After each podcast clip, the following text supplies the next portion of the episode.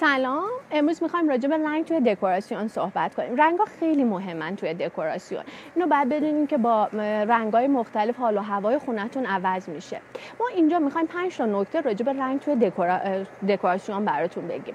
اول اینکه اگه نمی‌دونین چه رنگی رو دوست داریم ما یه پالت رنگ 12 تا اینجا براتون می‌ذاریم که از روی اون رنگی که دوست دارین رو انتخاب بکنیم وقتی که اون رنگ رو انتخاب کردی حالا با نرم افزارهای ساده ای که هست روی موبایل های همتون هم می‌تونه باشه بیار اونو سرتر یا گرمترش بکنیم تاریکتر یا روشنترش بکنیم شکلی دقیقا اون رنگی که دوست دارین رو به دست میاریم حالا ممکن که شما بگید من این رنگ رو به دست آوردم ولی نمی‌دونم که آیا به خونم میاد یا نه آیا حس خوبی به هم میده یا نه.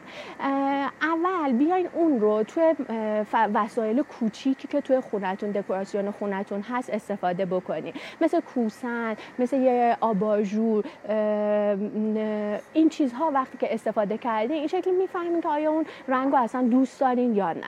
وقتی که دیدین که نه حس خوبی بهتون میده بیاین توی یه دیواری که یه تیکه دیوارتون استفاده کنین یا روی رنگ رنگ مبلتون.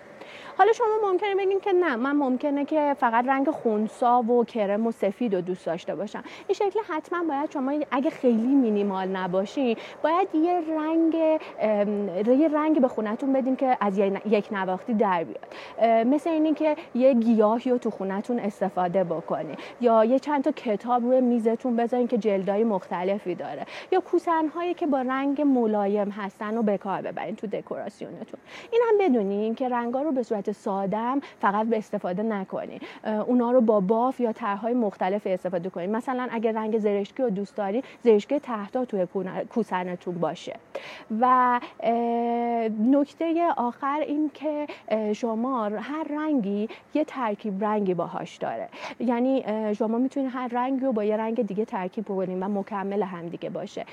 اون ترکیب رنگ رو پیدا کنی و همیشه تو دکوراسیونتون اون مجموعه رو استفاده بکنی. اگه می‌خواین ترکیب رنگ های مختلفی رو ببینید و بدونین که چه رنگی به اون رنگی که شما می‌خواین دوست دارین میاد یه لینکی زیر این پست هستش که برین روی اون و ترکیب رنگ های مختلف رو ببینید سوالاتون هم بپرسین ممنون ازتون.